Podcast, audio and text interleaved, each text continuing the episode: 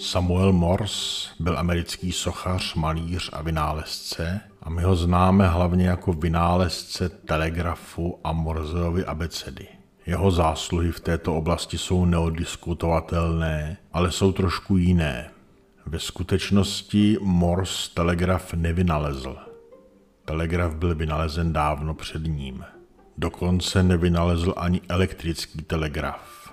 I ten byl vynalezen předtím, a to, co vynalezl, byl prakticky použitelný elektrický telegraf. Ale ve skutečnosti ho nevymyslel on. Bylo to, jak už to chodívá, kolektivní dílo, na němž se podílelo několik lidí. Minimálně dva, Joseph Henry a Alfred Whale.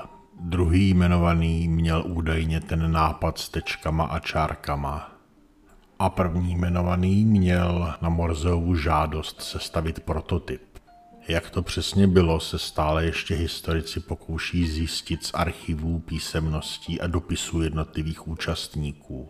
Výsledek je každopádně známý, telegraf si patentoval Morse. Jeho nezanedbatelná role spočívala mimo jiné i v tom, že o výhodách praktického použití telegrafu přesvědčil americké státní orgány a úřady a tak přispěl k jeho rozšíření a nasazení ve velkém měřítku.